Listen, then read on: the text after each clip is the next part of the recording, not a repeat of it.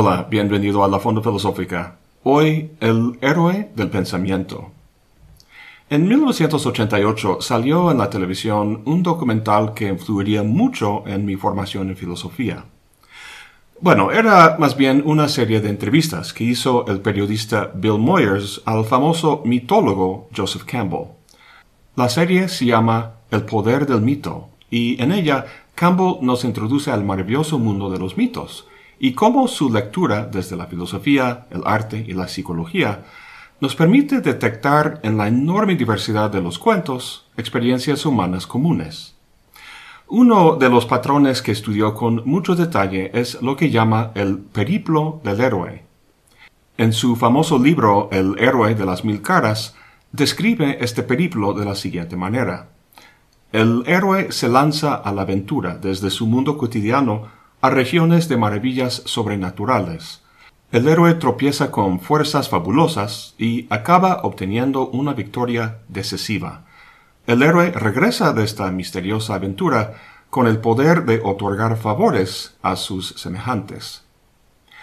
Básicamente, alguna llamada o alguna necesidad le obliga al héroe a partir de su mundo conocido y luego pronto se encuentra en un mundo desconocido, donde tiene una experiencia transformadora, que al terminar la aventura le permite beneficiar o enriquecer a su mundo cotidiano. Esto lo vemos, por ejemplo, en el mito de Prometeo, que roba fuego a los dioses para beneficiar a la humanidad. Y Moisés, que sube la montaña y baja con las tablas para poner orden al pueblo judío, y la historia de Jesús y Buda, Incluso el héroe de Star Wars, Luke Skywalker. Skywalker vive en la oscuridad en un planeta perdido en la galaxia cuando se topa con un par de robots que le envuelven en una aventura, donde le toca literalmente salvar a la galaxia. El director, George Lucas, fue muy influido por el trabajo de Campbell, y de hecho las entrevistas que vi en ese programa de la tele se llevaron a cabo en el rancho de Lucas. Lo que me llamó la atención escuchando a Campbell y leyendo sus libros es el vínculo que dejó ver entre la mitología y la filosofía, que los mitos expresan de forma holística y vital que cualquiera puede experimentar el mismo tema que muchos filósofos han tratado de forma más teórica o abstracta. Aunque entender los mitos filosóficamente es placentero, tiene su propio atractivo, no es lo mismo que ser el protagonista en una aventura. No sé, es como leer la reseña de una película sin verla, o solo leer el menú en vez de comer. O sea, conocer el mapa no es lo mismo que recorrer el territorio. En fin, me resignaba a no salvar a la galaxia y a contentarme con las pequeñas aventuras que proporciona el mundo de las ideas. Sin embargo, hay un vínculo entre la filosofía, en tanto una disciplina teórica, y ese periplo del héroe que acabamos de comentar. Desde que empecé mis estudios filosóficos, sabía que el término teoría tiene sus raíces en el verbo griego teorain, que en términos generales significa mirar. El término tea significa una vista, y ahí tenemos la palabra teatro, Sentados en el teatro están los espectadores que han venido a ver lo que sucede ahí. Espectador viene del latín. Su equivalente en el griego antiguo es teoros. Y con este último término empieza una historia muy interesante, cuyos detalles aprendí en el libro Spectacles of Truth in Classical Greek Philosophy. En los libros 5, 6 y 7 de la República Platón desarrolla el concepto propiamente filosófico de teoría, culminando con el filósofo saliendo de la caverna a contemplar las ideas. Lo que describe ahí no salió de la nada, sino de una práctica sociocultural muy común en Grecia antigua. Pero previo al teórico había el teoros. El teoros era una persona que emprendía un viaje fuera de su ciudad a visitar un sitio lejano con la finalidad de presenciar algún evento o espectáculo, participando a veces en ritos y luego volviendo a casa a la localidad que habitaba para compartir lo que había visto y aprendido. Podemos distinguir entre dos tipos de teoros, uno que iba por cuenta propia, con fines personales, y los que iban en representación de su comunidad, como una especie de embajador. Y había diferentes tipos de sitios a que iba, santuarios religiosos, el templo de un oráculo y festividades como los Juegos Olímpicos. Aunque en casi todos los casos había un elemento religioso importante. Durante más de 20 años di la asignatura de filosofía política y empezábamos el curso leyendo el primer libro de la República de Platón.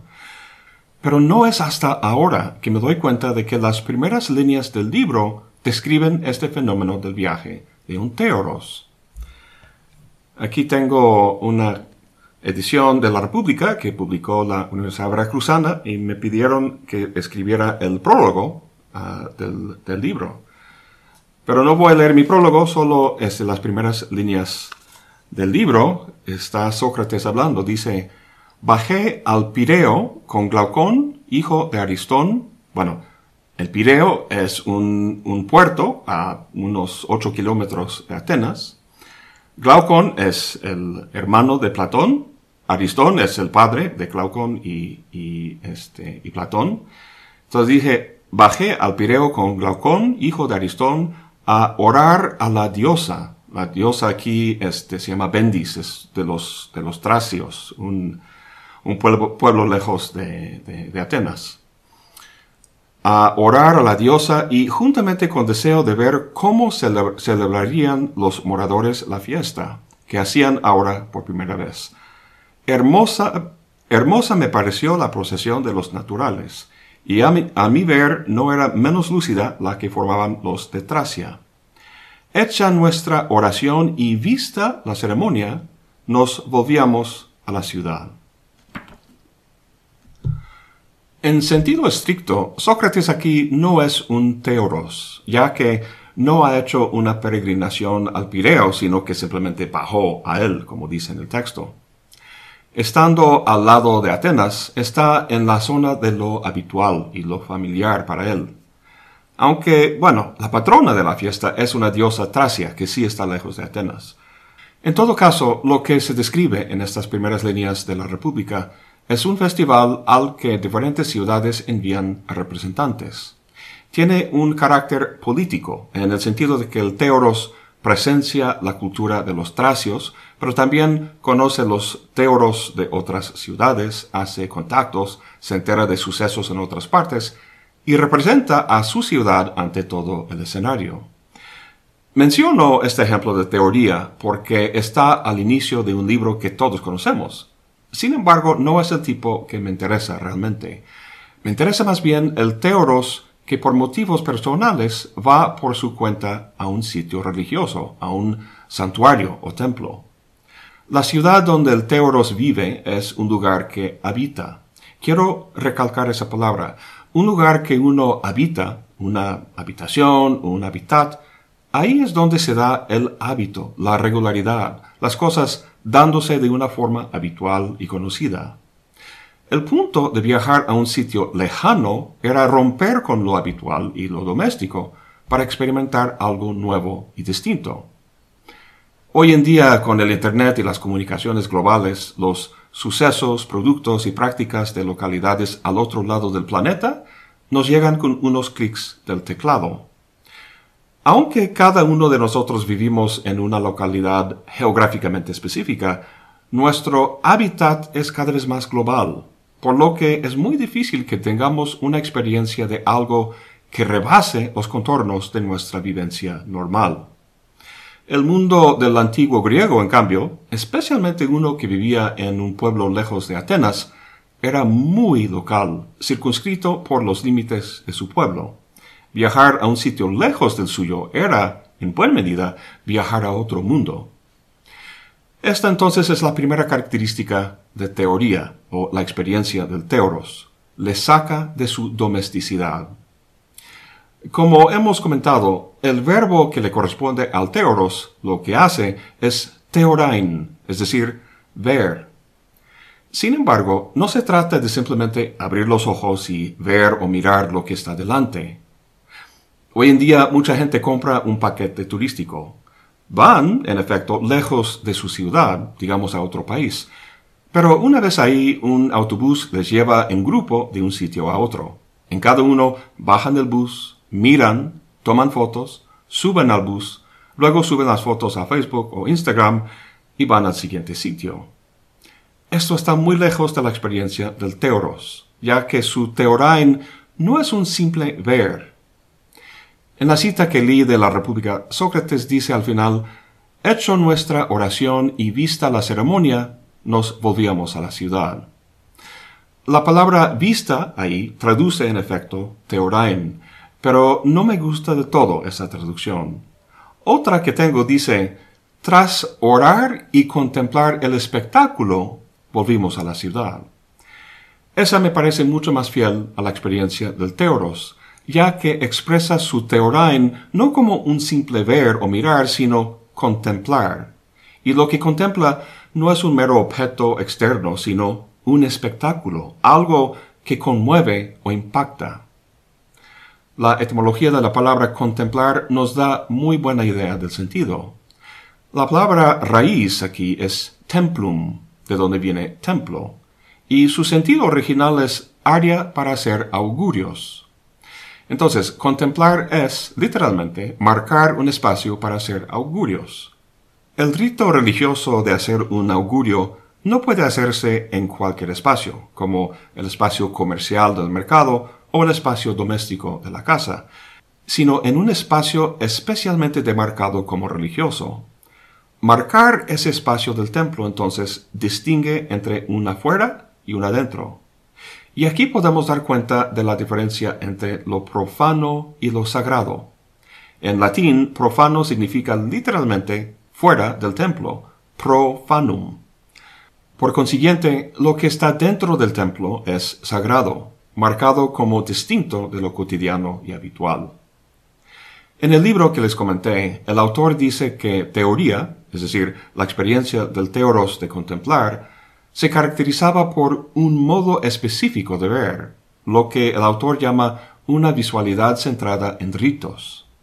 El teoros presenciaba objetos y eventos que eran sacralizados por estructuras y ceremonias rituales, lo cual le llevaba a ver o contemplar de cierta forma. En primer lugar, el teoros entra a un espacio sagrado, un sitio liminal en el que el espectador entra al mundo del Dios. En este espacio, los teoros participan en ritos y actividades que realizan ciertos modos de ver. Este modo visual ritualizado inhibe la interpretación de imágenes mediante las reglas y los deseos de la vida cotidiana. Construye una barrera ritual a las identificaciones y objetivizaciones del discurso social y postula una posibilidad sagrada para la visión. Entonces, la visión del Teoros es una visión contemplativa, sagrada, una actividad regida por las estructuras rituales, tanto físicas como simbólicas, del santuario. De mis lecturas de la obra de Joseph Campbell que mencioné al principio, recuerdo que decía que los ritos míticos, con su danza, el uso de máscaras, los sonidos y los olores como el incienso, eran diseñados para transformar la conciencia del participante, o sea, para sacarle de su cotidianidad mundana y temporal para que experimentara la dimensión eterna de lo divino. Un célebre ejemplo de esto, de los más conocidos e importantes en el mundo antiguo, eran los misterios elusinos, que eran ritos de iniciación al culto a las dioses Demeter y Perséfone. Famosamente, los ritos, ceremonias y creencias de ese culto eran secretos, solo para los iniciados. O sea, esto no era una experiencia corriente de la vida mundana. Bien, volviendo a esas palabras de Sócrates, contemplar el espectáculo. Lo que el Teoros contempla es un espectáculo. Hoy en día esa palabra connota algo que emociona o excita, como un show de pirotecnia o el vuelo de acróbatas en el circo. Sin duda, esos fenómenos están fuera de la experiencia común. Sin embargo, no son más que una extrapolación de esa experiencia. La diferencia entre el fuego en la chimenea y el que explota en el cielo es solo una diferencia de grado, siendo más grande o espectacular, pues. Es esa mayor intensidad lo que impacta a los sentidos y causa la emoción. Partiendo de nuestra experiencia común y extendiéndola, podríamos imaginar o derivar espectáculos de ese tipo. Lo que contempla el teoros, sin embargo, no es así.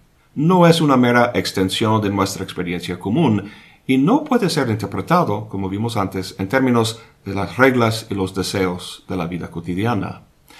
El que presencie o vea un show de pirotecnia es pasivo, lo visto solo afecta a sus sentidos. El teoros, en cambio, no tiene puntos de referencia para lo que contempla, experimenta. Tiene que hacer un esfuerzo para asimilarlo.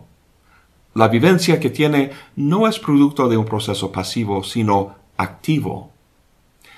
En el lenguaje hay ciertas cosas, ciertas realidades que no pueden decirse con la prosa, sino solo señalarse con el poema. La experiencia del teoros es poética en ese sentido, el espectáculo siendo algo que no excita los sentidos, sino que asombra al alma. Volviendo a nuestros turistas, hacen su viaje, como a los pirámides de Egipto, para distraerse de su cotidianidad. El teoros, en cambio, lo hace para profundizar su cotidianidad y enriquecerla. Hay una tercera clase de teoría que no es cívica política ni principalmente religiosa, como la que acabo de describir, sino una teoría que es la búsqueda por la sabiduría. El teoros emprende un viaje a tierras lejanas para ver el mundo y buscar conocimiento. El famoso historiador Herótodo cuenta que Solón, un estadista y poeta ateniense, que estaba viajando en el antiguo reino de Lidia, fue recibido por el rey, quien le dijo, Mi invitado ateniense, nos han informado de su sabiduría y su vagabundeo, que ha viajado por una buena parte de la tierra filosofando y buscando teoría. Aquí Solón es un teoros, y su teoría es descrita como un vagabundeo, y también está vinculado a la actividad de filosofar. Hay que tener en cuenta que en el quinto siglo antes de la era común, o sea, antes de Sócrates y Platón, la palabra filosofain o filosofar no se refería a la disciplina especializada que Platón introduciría, sino más bien a la cultivación intelectual en términos muy generales. Sin embargo, el término que me interesa no es filosofar, sino vagabundear y cómo éste caracteriza este fenómeno de teoría que hemos estado discutiendo. Me hizo pensar en un término que acuñó el famoso Henry David Thoreau, a saber, to saunter. Mi diccionario dice que saunter significa pasear de una manera lenta y relajada, sin prisa ni esfuerzo. Eso es precisamente como Thoreau andaba en los bosques de Nueva Inglaterra que tan bien conocía. Pero lo que me llama la atención de la palabra es su etimología. Thoreau lo acuñó pensando en las peregrinaciones que se hacían, especialmente en la época medieval, a la Sainte-Terre. Sainte-Terre es la expresión francesa para Tierra Santa. Su término saunter es simplemente la combinación de esas dos palabras franceses, sainte y expresa la idea de ir vagabundeando, sauntering, hacia la Tierra Santa, que ese lugar, sea donde sea, que dará al alma el sustento que busca. Esta clase de teoría, la de hacer un viaje buscando sabiduría, agrega una característica que no vimos en aquella de carácter religioso, donde en este último el teoros sabe a dónde va, a cierto santuario religioso, por ejemplo, en el caso del que busca sabiduría no sabe a dónde va está vagabundeando. Su destino y lo que descubre y aprende no está determinado de antemano. Viajar, descubrir, contemplar, aprender y volver a la vida cotidiana transformado. Estos son los elementos de la tradición de teoría que hemos discutido y que Platón apropia y transforma para crear el concepto de teoría que conocemos hoy en día. En los libros centrales de la República, 5, 6 y 7, Sócrates utiliza el término filosofain, pero sus interlocutores no entienden lo que quiere decir. En la cita de Herótodo, vimos que el rey de Lidia hace referencia al filosofar de Solón, con lo cual quería decir algo así como la cultivación intelectual. Sin embargo, Sócrates no lo emplea de esa manera. No se trata de tener experiencia de muchas cosas, sino de tener conocimiento de algo en específico. Y es la naturaleza de ese algo que daría el giro platónico al concepto de teoría. Uno pensaría que Platón tomaría como modelo de teoría el que ejemplificaba Solón, precisamente porque buscaba sabiduría. Pero no.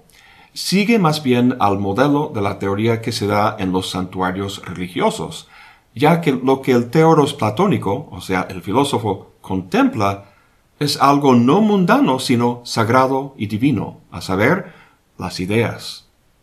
Este es el primer elemento que toma de la tradición de teoría. El segundo es que el filósofo se aleja del mundo cotidiano y habitual que le rodea. Vimos la importancia de que en el santuario religioso el teoros no dejara que su mundo habitual regiera su experiencia. Aun así, el teoros se encontraba todavía en un mundo humano. Platón adopta este alejamiento, pero lo lleva a un extremo. La actividad teórica del filósofo se da en un espacio que no solo no es habitual y local, sino tampoco humano o de este mundo. El teórico filosófico ocupa un espacio trascendente e impersonal. La gran innovación que Platón introduce con respecto a la tradición de teoría es la distinción entre lo sensible y lo inteligible. Comenté que los interlocutores de Sócrates en la República no entienden lo que quiere decir por filósofo, o al menos lo están entendiendo de forma errónea. Glaucon piensa que con el término filósofo, Sócrates se refiere a los amantes de los espectáculos, como los espectáculos que se dieron en el Pireo que vimos en las primeras líneas del texto. Por un lado, Sócrates está de acuerdo. El filósofo es amante de los espectáculos, pero un espectáculo muy particular, el de la verdad, lo cual se da no en un espacio sensible, en la dimensión mundana, sino en un espacio inteligible, en una dimensión trascendente, divina. La mundana tiene que ver con el devenir, con lo que cambia, y la divina con el ser, con lo que es eterno. Esta transformación del concepto de teoría se ilustra a la perfección en la famosa alegoría de la caverna, hay un viaje desde dentro de la caverna, lo sensible, hacia afuera de la caverna, lo inteligible. Hay una contemplación de un espectáculo, el de la verdad, el cual no es mundano, sino divino. Con esto hay una transformación de la condición del teoros, del filósofo. Tiene ahora conocimiento que le beneficia, pero que también puede beneficiar al mundo humano en el que necesariamente vive por lo que vuelve al interior oscuro de la caverna para tratar de efectuar una transformación ahí. Partida, experiencia, transformación, retorno. Ahí están los elementos del periplo del héroe que comentamos al principio. Y te acordarás que dijimos que aun cuando la aventura en el mundo de las ideas tenga su placer, no es lo mismo que la aventura de un Luke Skywalker. Y está bien, lo acepto. Sin embargo, se me hace que al pensamiento en nuestros tiempos le falta más heroísmo, más valentía. El viaje intelectual ya no es un periplo, sino un conjunto de elementos desconexos. El llamado que inicia la aventura es tibio y abstracto, y el retorno a la vida y a la comunidad no trae conocimiento vital, sino información fragmentada y muchas veces irrelevante. La transformación de teoría que Platón efectuó está a la base de las grandes ideas y sistemas de pensamiento, tanto filosóficos como científicos, que se dieron en los próximos 2400 años en Occidente. Por importante que fuera esto, y créeme que valoro mucho toda esa historia del pensamiento, algo importante se perdió, cuya ausencia, creo, ha permitido que el pensamiento en cierto grado se distorsionara, que se sesgara en su esfuerzo por conocer el mundo. A muy grandes rasgos, lo que se perdió fue el espectáculo como un fenómeno sensual, y por consiguiente nuestra capacidad de ser impactado o conmovido por el objeto. El paso del teoros al teórico es el paso de la contemplación a la observación, a una racionalidad discursiva que ha truncado las posibilidades de la experiencia humana y que ha tenido efectos nocivos para el mundo en que vivimos y que es nuestro sustento. Como muchos de ustedes saben, he emprendido una nueva etapa de vida fuera de la academia y llevo ya algo de tiempo pensando en cómo esa transición impacta mi forma de pensar, mi forma de llevar una vida filosófica. Mis lecturas sobre esta fascinante tradición de teoría en la antigüedad me ha ayudado mucho en refinar la idea que vagamente he propuesto como una filosofía artesanal. Lo que tengo un poco más claro ahora es que mi actividad teórica o pensante, en tanto artesanal, debe recuperar algo de esa tradición del teoros.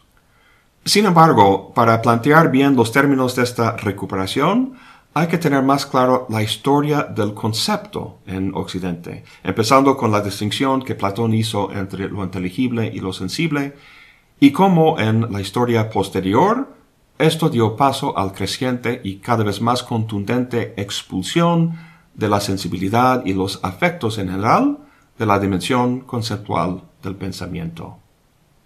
Esta historia y la recuperación de la experiencia del Teoros será el tema del siguiente video. Eso es todo por hoy. Gracias por acompañarme. Hasta la próxima y buen provecho.